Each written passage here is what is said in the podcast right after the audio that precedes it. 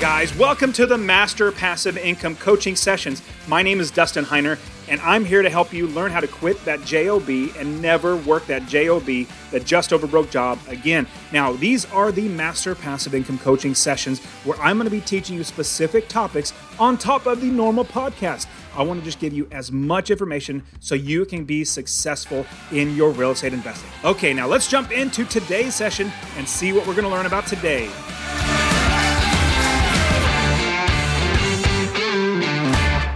How much passive income should you make from every single rental property that you buy? Now, there's a lot of different things out there, but I'm gonna tell you what has made me wealthy, and I'll give you the minimum. I'll quickly jump right into it. I'm not gonna, you know, hold it back.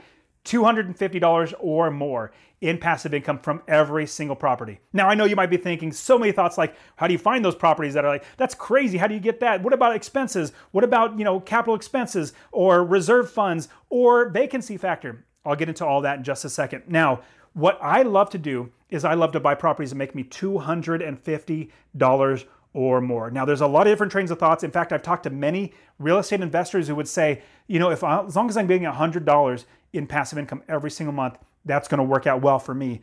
I don't think that's nearly enough, and I'll get into it just a second. And I want to show you how to invest in real estate, how to find these properties, how to make sure you have money to buy it, how it runs on itself, and how you can be successfully unemployed with this rental properties. Get my free course. Click on the link below, masterpassiveincome.com forward slash free course.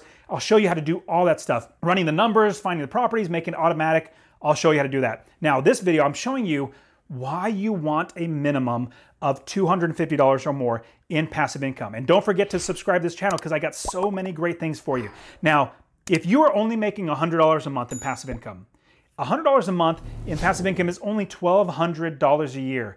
Now, let's say you have something pretty bad go wrong inside of your property, just one property. Let's say the roof goes out. Well, that's a $5,000 hit. That's a lot of money, especially if you're only making $100 a month.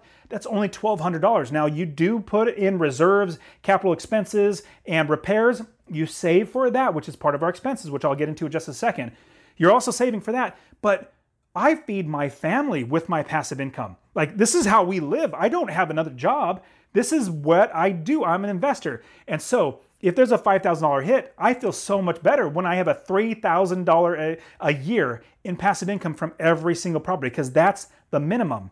$1,200 is not enough. Let's say if you're only making $1,200 before you buy the property, on paper, add up all your expenses. You're gonna have things like your mortgage, your property manager, your taxes, your insurance, if you have any fees from the city, things like that, but you don't wanna miss out on capital expenses, like if you have to replace and repair something, or general maintenance and repairs, you want to account for that as well. You also want to account for vacancy factor. That vacancy factor is basically if it's not rented in that month or the entire year, like one month out of the entire year, then you have to account for that because that's loss of rents. Instead of having 12 months of collected rents, you only have 11. So you got to account for that. We account for every single one of those expenses at Master Passive Income.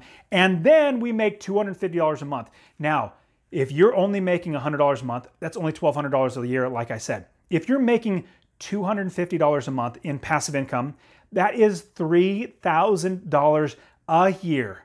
Now, that's passive income. That's on top of paying every single expense that you have out there. Now, we also put all that money in reserves. If we have like, you know, capital expenses and repairs, we save up that money. Now, what you might be thinking is, where do you find properties that can make you the $250 a month in passive income?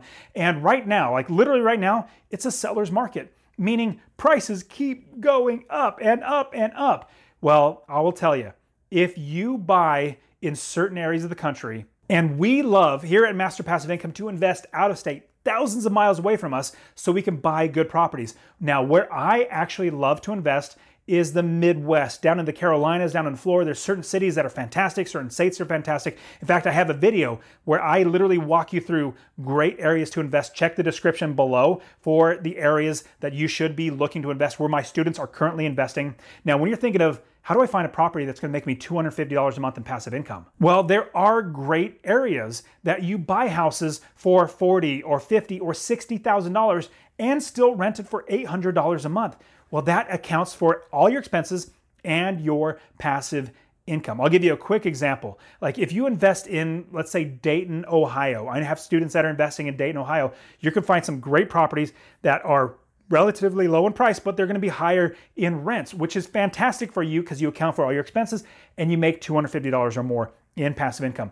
On top of that, if you're going to be investing like San Francisco or New York City, you're probably not going to get that because prices are here. Now, here's a big pro tip I'm going to give you that I always utilize when I'm looking at another city, another area to invest. And I also want you, before you invest out of state, I have a whole nother video on, on how to actually build the business first, like what not to do and what to do. Check out the description below to get that as well. Hopefully, I'll, I'll remember to put it in there. But what you want to do as you're investing out of state is you want to make sure that you're finding a good city that can actually have a good price to rent ratio. The price to rent ratio basically looks like this. If you're going to buy a house for $300,000, and you're going to make $250 a month in passive income if you can find a property like that well you have $300000 that's the price of the home versus how much you could rent it for meaning $300000 maybe you could rent it for $2500 a month to try to get that $250 in passive income. Well you still have $300000 note or mortgage that you have to pay off and it's a monthly expense.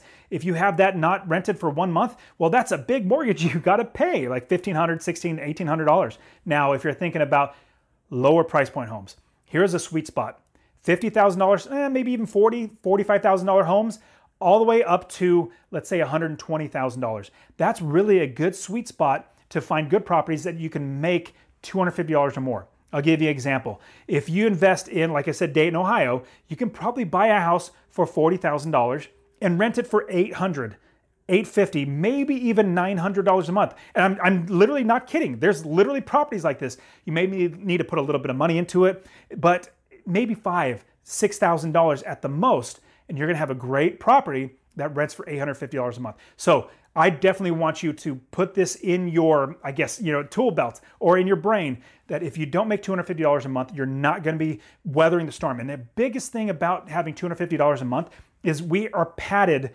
for problems. Let's say we are getting a mortgage and the interest rates jump up and we don't get the right interest rate and it's higher, so we have more of an expense. Well, that is a padding. The $250 is a buffer so that we do not lose money. Let's say also, let's say instead of the mortgage, let's say you cannot rent it for, you thought you were going to be able to rent it for $1,200 a month. Well, at $1,200 a month, it's not getting rented. You have to lower the rent down to 1,150 or $1,100. That takes out $100. If you were only getting $100 in passive income on paper, there goes your $100 a month and your passive income's gone. You're making zero, which in my business, that is not acceptable. Reason why is this passive income goes to feed my family. This is how we live is by the passive income. So what you're trying to do is you're buffering your potential problems. Now here's a big pro tip I'm going to give you. As you are analyzing your numbers, make sure you overestimate your expenses. Let's just say you have a property and you're going to round up. Remember, you're overestimating your expenses to $900, but you're lowering your expected rent from 14 down to let's say 1200. Well, there's a huge buffer there that if you actually cannot rent it for 1400, but you can only rent it for 1100 that takes a $300 hit you still have a lot of buffer there and this is the big thing about having $250 is having that buffer so that you absolutely will be protected so you'll be making money every single month. Because that's the goal is having properties that make us passive income where we do not have to worry about working that job that just over broke job. So you guys don't forget to subscribe to this video. I definitely want you guys to subscribe because i'm going to get you so much great content of real estate investing so you can quit that job and successfully unemployed. We'll see you guys in the next one